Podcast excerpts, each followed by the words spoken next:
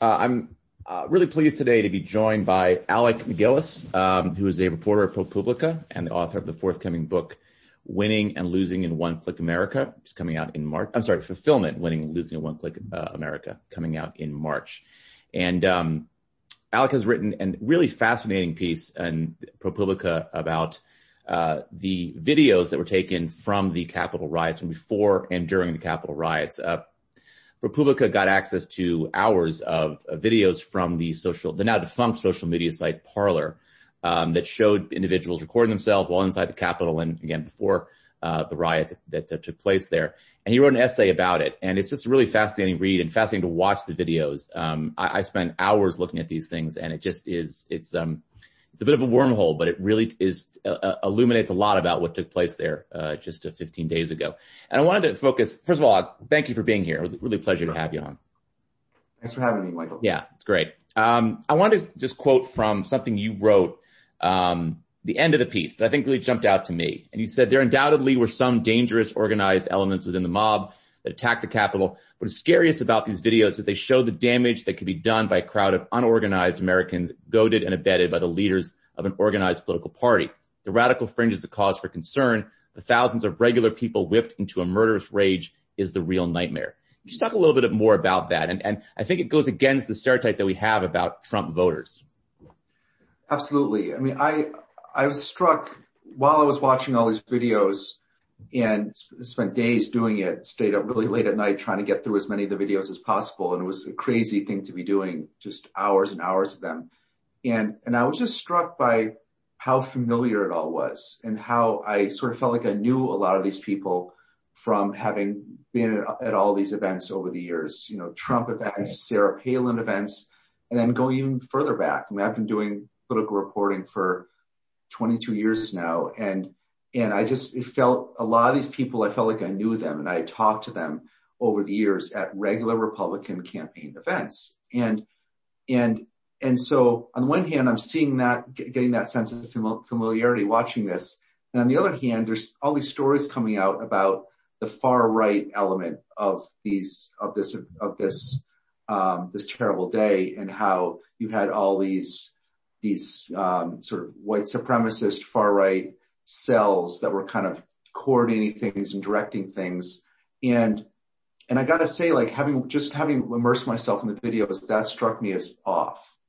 And that it, of course, some of these guys were there and they were trying to direct things. And we've had some of them have now been identified and arrested, but that seemed to be to me to be kind of missing the story. The story was that you had these thousands of people there most of whom were not part of these groups, who, who had been brought there and drawn there. And many of them were then actually engaging in the storming of the Capitol. And, and they were, they were, a lot of them were fairly regular people. They're obviously not totally regular. Like a regular person doesn't get in a plane and fly to Washington to, to protest a stolen election that was not stolen. But but that seemed to me to be the real story, like all these other people and what had brought them there and who they were. You know, it's interesting because what that, that paragraph I read before really, it dovetailed something that I saw a lot when I attended Trump rallies, countless rallies that I went to.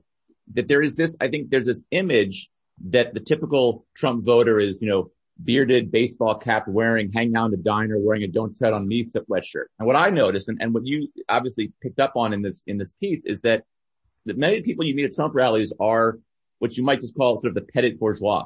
They're sort of accountants or they're small business owners or they're teachers. Many of them are college graduates. This is not kind of the, the blue collar workers we associate with Trump. These are maybe middle class, lower middle class individuals who find themselves, you know, drawn to Trump's rhetoric and Trump's appeal.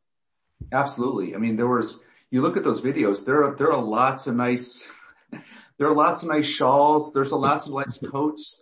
There's a lot of nice glasses. Like, and, and, and not just like hanging back or on the fringes, like there to kind of like get some vicarious, you know, spectacle out of it, but, but actually in some cases pretty close to the action. I mean, some of these, you have, some of these people were inside the building and, and, and that, that to me is just really important. Like, and all these attempts to basically any attempt to generalize uh, about this group, other than the fact that it's almost that it's overwhelmingly white. Right. Any other, other other attempt to generalize kind of breaks down because you can just point to these people over here that actually don't fit the stereotype. It's yes, it's a lot of angry young men, rootless young men, but there are a whole lot of old men there too, including some old men doing a lot of damage.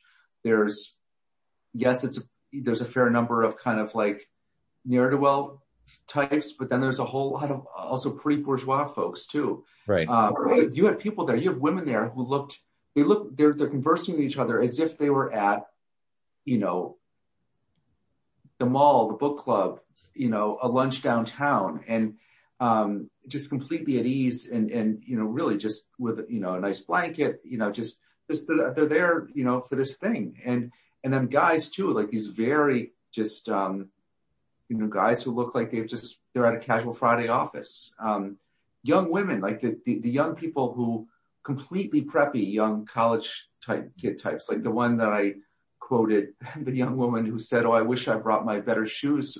Right. So, so I you climb up the wall of the Capitol. Right.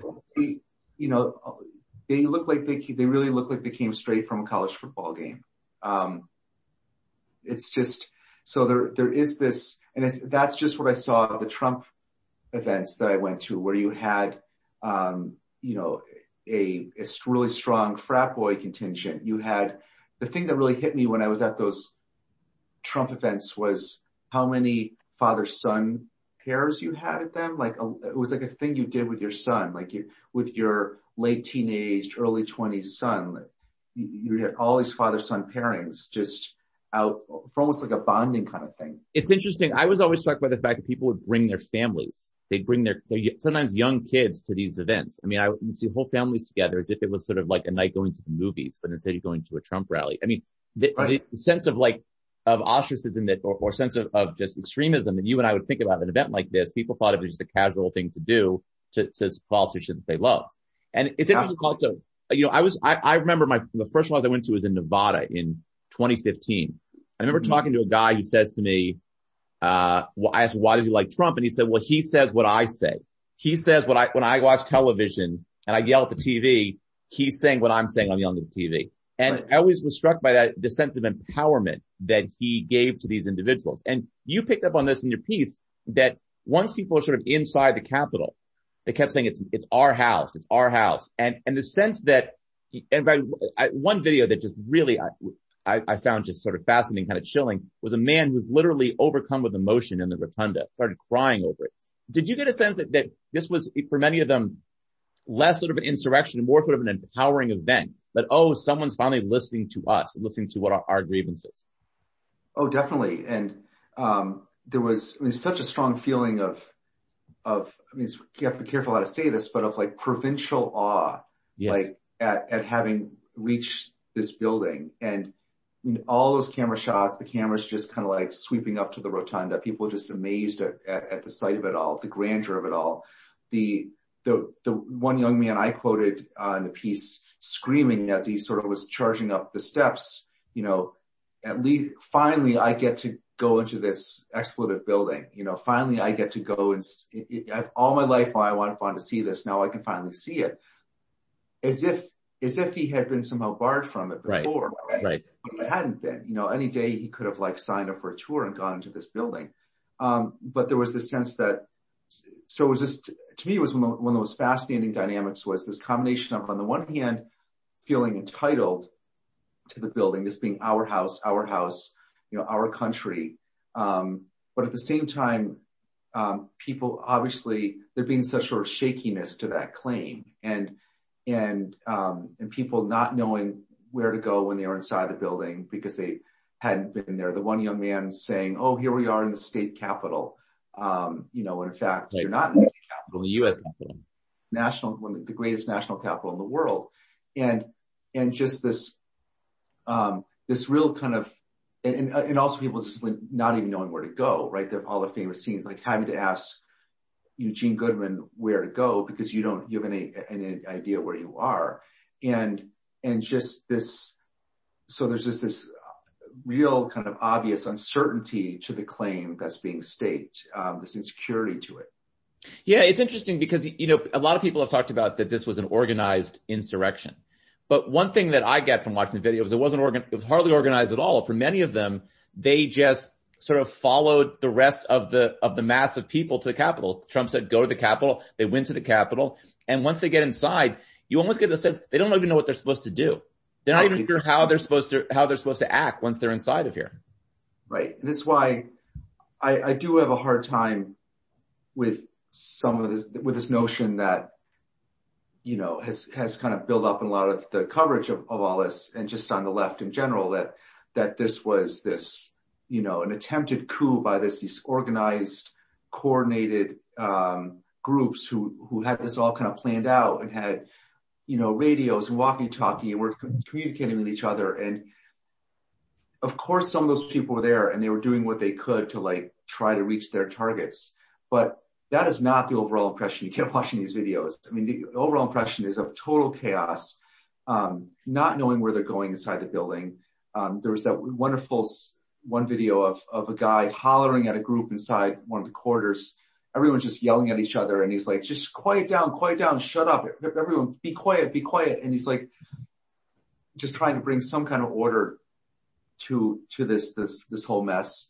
Um, you, I mean, I, I keep coming back in my mind to the fact that, and it's a dark thing to think about, but if this group was as coordinated as, as some of the coverage makes it out to be, um, and as sort of like lethally bent on, on their, you know, lethal aims, there would have been more damage done. They got, they got inside the building in great numbers. And so if they were, if it was so planned and if you had these groups that were leading it, then why in fact were they not able to do more damage? Why were they left asking Eugene Goodman where to go? Yeah, Um, In fact, that's interesting. I didn't, one thing I also noticed is there wasn't a lot of damage done.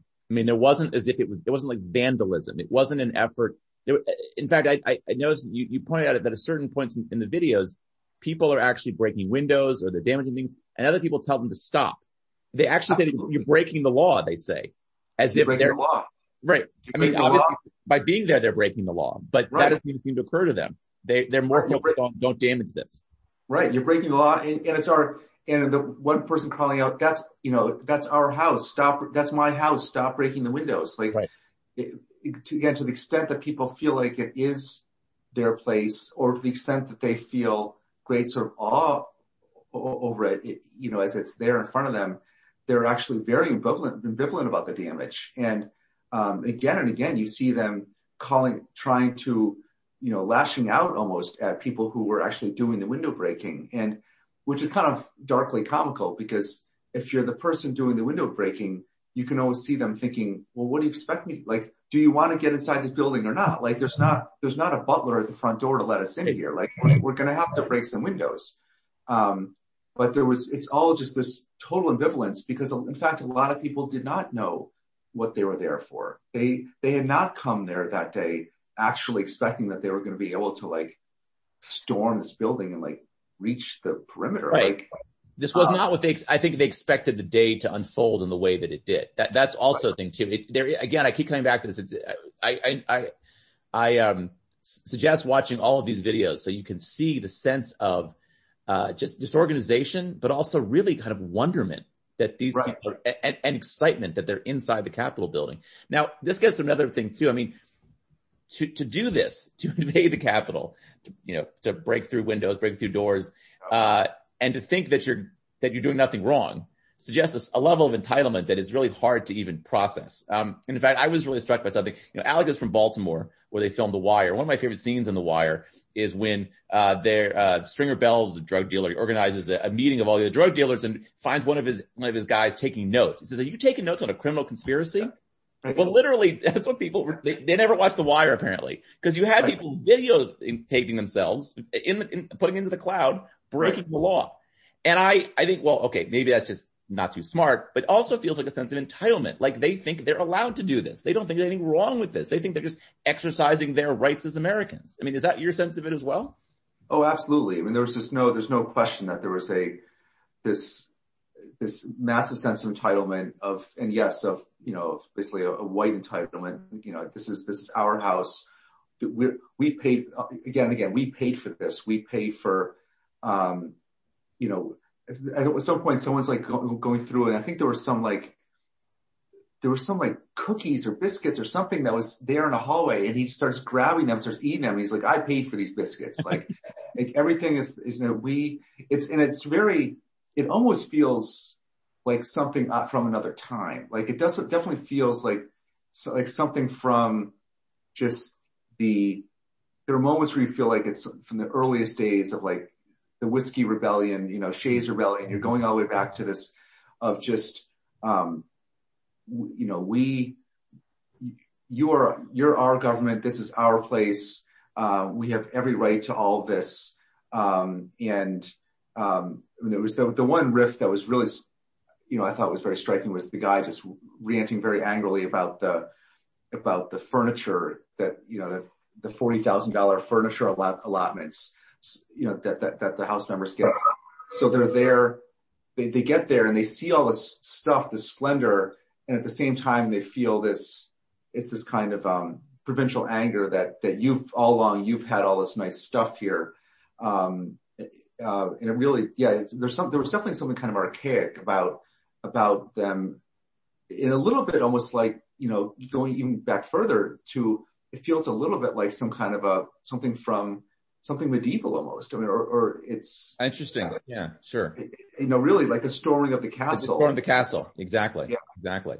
So that's interesting. I mean, one thing too, that, you know, uh, a lot of liberal commentators, a lot of black commentators will, will sort of argue that, you know, the police exist in this country to, to sort of keep black Americans down and to, and to protect white America. And, you know, I was struck also by the fact that so many people who invaded the Capitol seemed to actually believe that. You know, they were really upset with the police trying to stop them. Um, and they tried to present themselves at various points as being pro-police, as being supportive, even saying, you know, we supported you during the BLM protest. How are you trying to stop us now? Um, the sense of sort of, I, I, I guess you talk about a term, white privilege, the sense that the cops are there to protect us and not to, you know, to prosecute us, not to arrest us, not to, to put us in, in harm's way seemed palpable among the groups that were there. Oh, it's one of the most palpable things. That's why I devoted a whole section of my piece to that. I mean, this, this sense of people were just stunned, like they were betrayed. They felt betrayed by, by the police. And you watch those videos and the early notion we had that the cops had kind of laid down f- for these folks is just, is so wrong. I mean, Yeah. yes, you have these given clips where once people were inside the building and the place was basically overrun, where you had cops just kind of conversing with people because at that point, what were you going to do? Right. And you're just trying to keep things sort of calm. But, but there were vicious battles on the, on the, on the outside. Um, just some of these clips that we, we have that were, had not been shown before of, of people breaking across the terraces, these, these melees uh, on the terraces. And then, and then the most violent scenes, of course, are at the doors. Um, sort of like, you know, these sort of tunnel entrances on, on the west side. Right, right. Just awful violent, right, the tunnel. entrance. incredibly brutal. And, and, and people were just stunned that, that the, that the cops were fighting back as much as they were. Um, because there was this, yeah, the sense that we're, we've been on your side all along. We've been standing up for you, um, against, against the, you know, the Black Lives Matter and, and the sort of left, left wing attacks that you've been getting all these last few years. And, and, and, and how dare you now, now turn on us? And there's that one line the woman says, she says, you already had, you know, Antifa and Black Lives Matter hating you. Well, now we hate you too. Like Right, right. every, everyone hates you. You're like total losers. Yeah, I mean, it is it is really a, an amazing thing to see because you it, it feels as though these individuals again really embody this or, or had adopted this idea that the cops are there to protect them above all else, um, and you sort of understand. I mean that the the sort of belief system almost that they are above the law in, a way, impervious to sort of the same kinds of punishments that people BLM or Antifa protesters, which you know to what extent that actually exists uh, it is like a really stunning thing to see. And you, and, and, and it's, it's across the board almost. And, and by the way, I want to get something on one point you made a second ago. You know, a lot of people when this first, especially on the left, when the pictures first came out, were criticizing the police for taking selfies or for letting them get by. But the more you see the video, the more you realize that the Capitol Police were just were left out to out to dry by their by their uh, uh, leadership and really were heroes in the sense of trying to protect the capital from from this force that they didn't have the resources or the training to stop. Oh, definitely. And I I do wonder how how, how seeing this is going to is going to affect use of police on the left among Democrats broadly. And if that's if it's going to have some kind of a lasting uh, effect in that regard. I mean, you have these you have these videos, not just like the videos of violence um, against police, but then but then also just moments of real nastiness and contempt um by by the by the by the mob.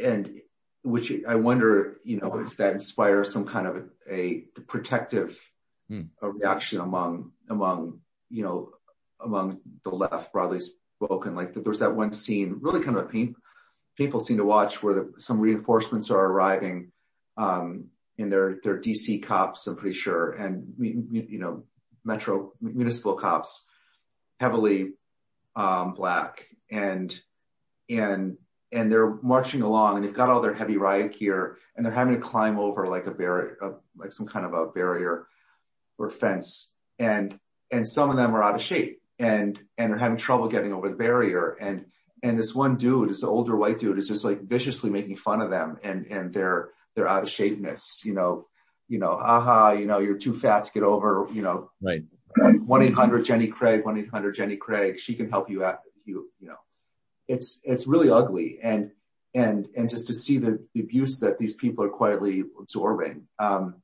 and you know you can't help but wonder like if people watch that video, people who have been very much sort of generally anti-police this last year, a couple of years, what kind of um what what kind of reaction that inspires. Yeah, I got to say, I mean, I think there's a general, I mean, I think you and I have written about this in separate separate ways over the last year or so, but there's this general antipathy on the left. I understand a lot where that comes from. I think we both understand where it comes from.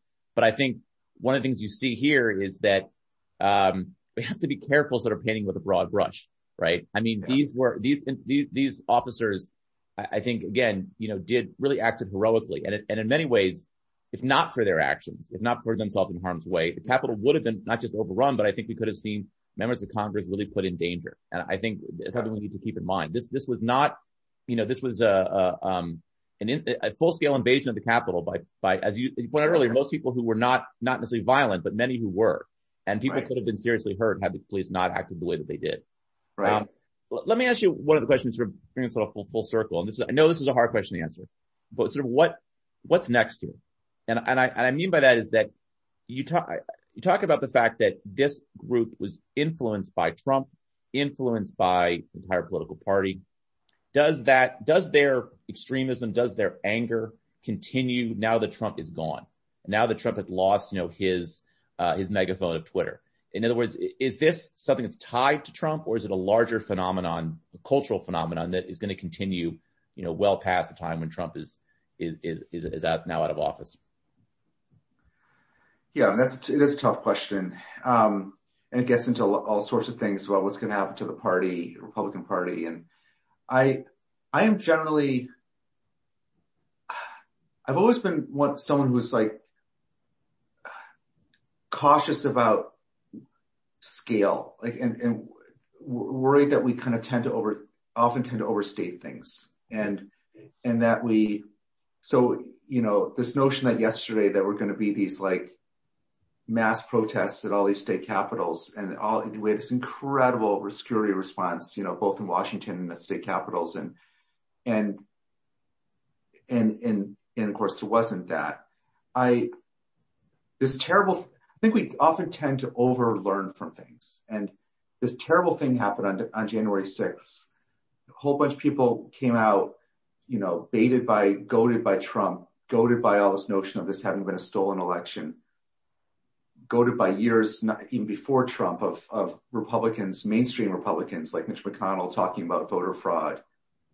And this terrible thing happened. And it was this horrible humiliation, an awful event for this country, really. And and and several people died as a result of it.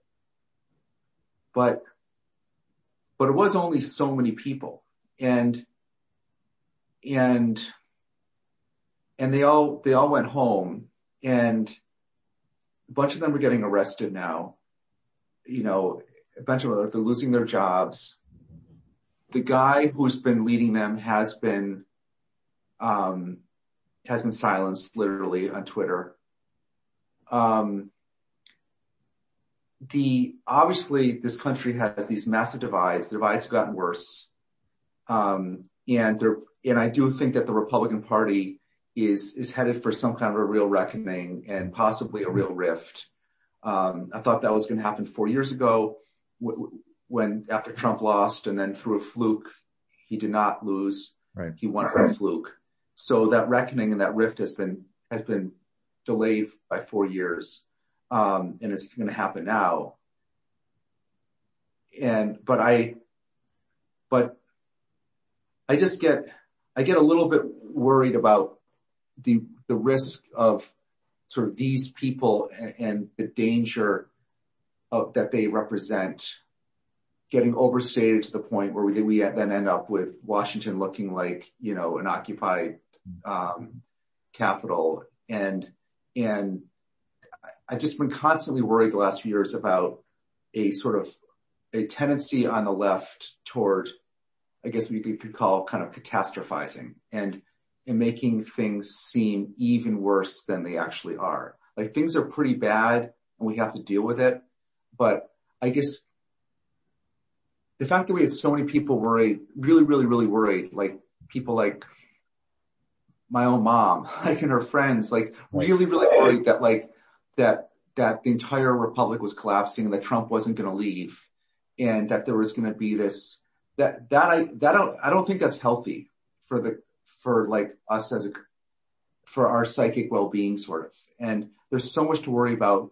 Coronavirus is horrible and we have all these things that we need to actually be very worried about. And and so I just I'm always trying as much as I can to like put things somewhat in perspective and and and keep in mind the scale of the threat.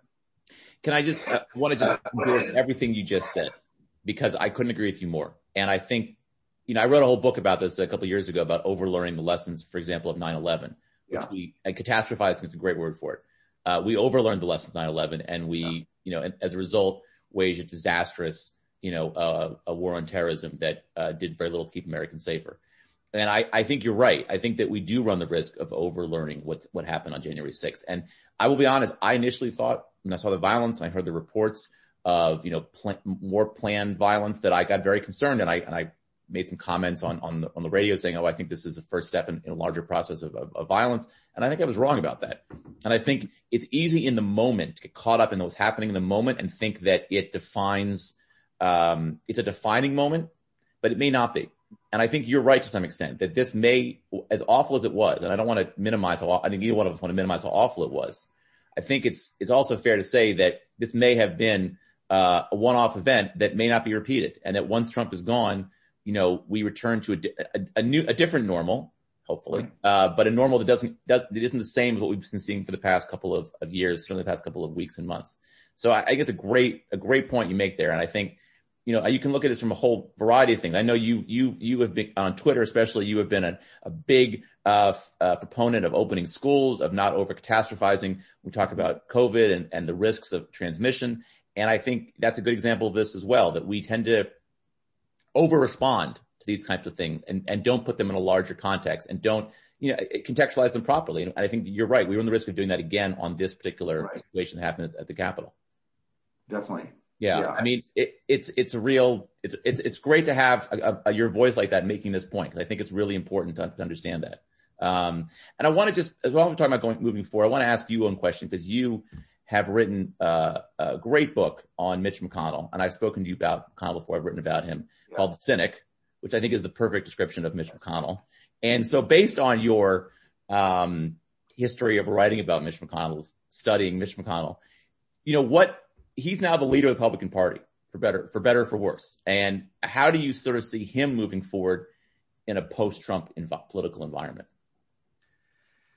I mean, I find it always hard to like talk about this right now because to watch, to watch him, so, so belatedly trying to rescue his legacy. Yes. It, it's just jaw dropping. It's gobsmacking.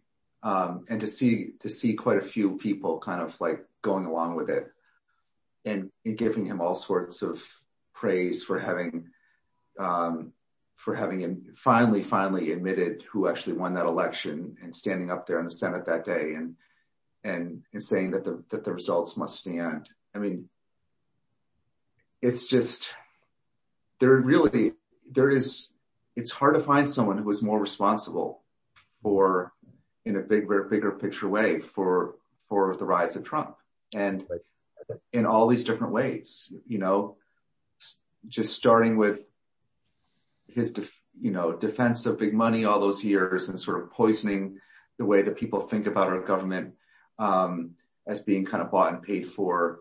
His, um, his role in the Obama years of, of just, of really in a sense, like helping foment the whole Tea Party moment by, by withholding any sort of, um, you know, bipartisan cooperation on, on the big problems facing our country and thereby essentially forcing the Democrats to go all partisan on Obamacare and other things and ram things down our throat, Right. um, which, which then leads to the Tea Party.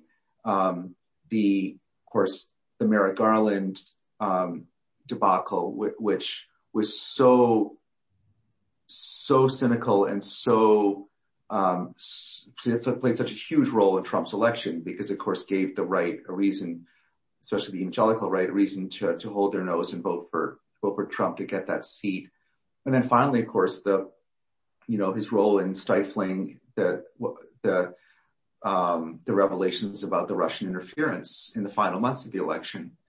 And then, and then going right through into the Trump presidency of all again and again and again abetting him and, and defending him. And so he bears such an immense burden for that. And to see him now trying to get out of it is just, it's incredible. It is. I think I, I'll just say that I think McConnell is one of the most. Um, I mean, I, I, I wrote an article a few years ago called him a you know a nihilist, and I think that's a good description of him. I mean, he is somebody who has no apparent core beliefs other than the accumulation of political power, and not for a particular policy purpose, No, but just for the accumulation of political power. right, right. It's the, it's the win for the sake of the win and setting yourself up and always setting yourself up for the next win.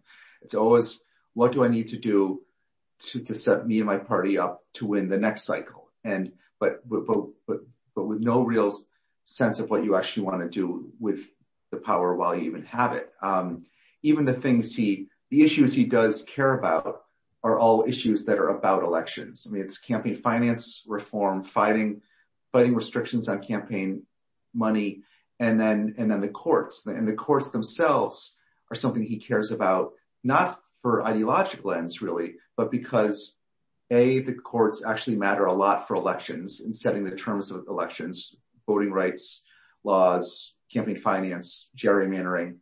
But then of course also the courts matter to him because they've always been a very easy way for him to prove his conservative, conservative bona fides to the true conservatives because he could point to that, all those judges and say, look, I got you those judges.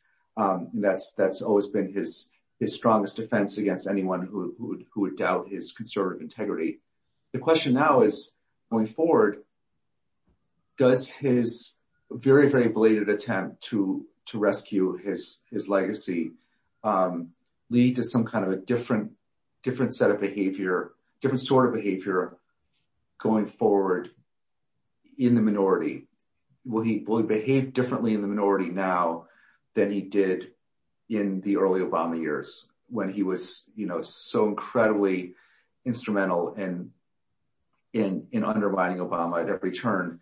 Um, and, and then, you know, leading to the 2010 wipeout, um, which just proved so massively consequential in our, in our politics. And will somehow the combination of, of wanting to rescue his legacy and, and possibly also having some kind of a different personal attitude toward, toward Biden versus, you know, the young upstart Obama who we had such scorn for.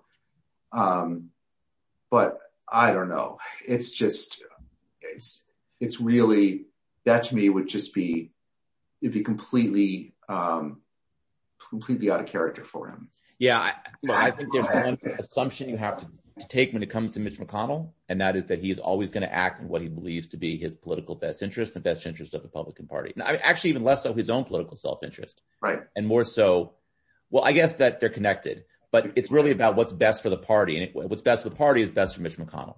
So Mitch. McConnell's focus for the next two years is going to be how do I get back to being majority leader? And that's exactly. all he cares about and all he's right. going to do. And so everything he does, there's not going to be some, if, if he works with Democrats on certain piece of legislation, it's because he thinks it's going to help him get back in majority. It's nothing to do with what's best for the country. And I right. think we know that with absolute certainty. And exactly. as, as, you know, you know this better than I do because you, you've spent time researching him, you know, and, and looking at his career. I think, uh, you know, I was struck by this piece, um, I think Jane Mayer wrote this in New Yorker, wrote this great big profile of McConnell. And there's yeah. a great quote near the end of it where she asks a friend, like, what does right. he believe in? She, she talks about how hard it is to try to figure yeah. out what he believes in. He's and like, the friend is like, he believes in nothing. Right. And I right. felt, I read that. I'm like, well, they could have asked Alec. He could have told them that. you know, he, his book basically argues that. And I remember I asked you this question. I said, you know, does he care about judges? And you, you were like, no, he cares about it because it helps him politically. Doesn't care about right. judges on the federal court. So let me just finish up. This is a great conversation. Really appreciate it. And let me just say for the viewers out there that Ali is really honestly one of the best uh, reporters working today. I just, I love his stuff. I'm always, always read it, uh, um, you know, vociferously when I get it. It's, he's great. He's a great writer. He's, and, and also I just want to say also, you always pick the right angles, interesting, different angles that other reporters don't think about. I think that's really the mark of somebody that you want to read a lot is somebody who looks at things from a different perspective. And, and, and I try to do that in my own writing. I don't always succeed, but I appreciate that about the work that you do. And I, and to that point, you have a new book coming out in March, uh, called Fulfillment, uh, winning and losing in one click America. Can you talk a little bit about that and what the book is about and, and, and just, you know, what's the sort of the major themes of it?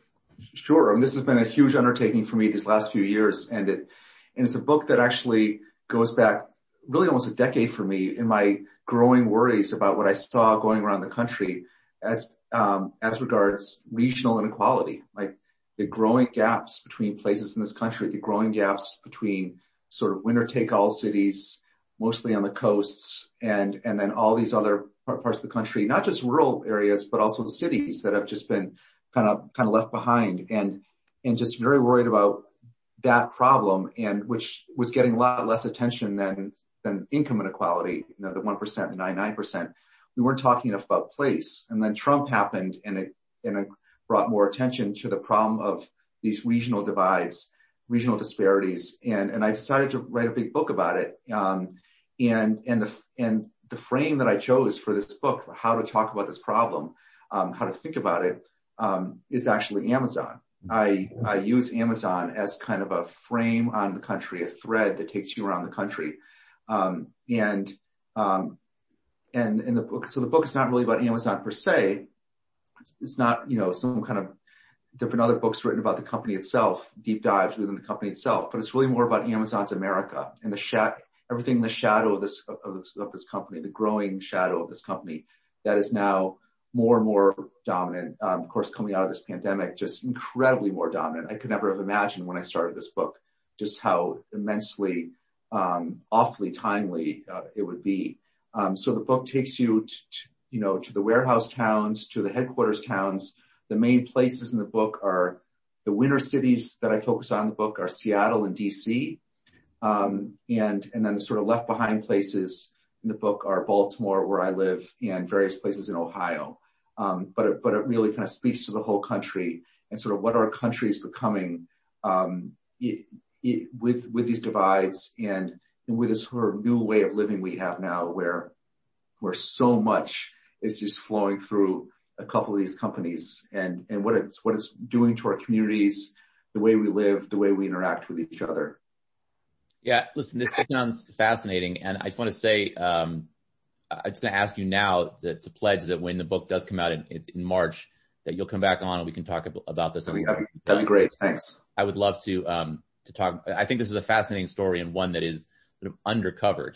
Um, and I think, you know, I'll just look, I think, I think a lot of the coverage of the Trump phenomenon rightly focused on the role of race and the, and the, and the extent to which racism and, and, and misogyny drove support yeah. for, for Trump. But there is a, there is another story here, and that is about you know the lack of economic opportunity and how that uh, I think drives people into the arms of a, of, of a, leader like Trump, allows them to be, and we, we come full circle in a conversation, to be to, to, be susceptible to sort of demagoguery that Trump was pushing. Um, you know, I, I, think it's it's it's a big part of this, and I think it's hard for a lot of people on, on, the left to talk about this issue because I think it's a lot easier to see this through the frame of, of black and white. And I, I don't mean that just by race. I mean that is a, a, yeah. in a simplistic kind of a way. Um, and I think we have a hard time sort of struggling with the nuances of of American politics. Uh, right. and I think, by the way, just for the record, I think that uh, anyone who thinks that we've entered this new progressive era just because Biden was elected is is fooling themselves. Uh, I look at the political landscape and I see a lot of trouble for Democrats uh, going forward, yeah. and Definitely. not an obvious path to maintain political power. Right. Yeah. Well, anyway, listen, this was great. I really appreciate it. It was uh, a great conversation, and I suggest I recommend everybody go and read Alex's article uh, in ProPublica. It's fantastic. It's it's completely uh, revelatory, and watch all the videos and read his stuff. Uh, he, he's a great follow. So thanks again, Alex. Thanks, Michael. All right.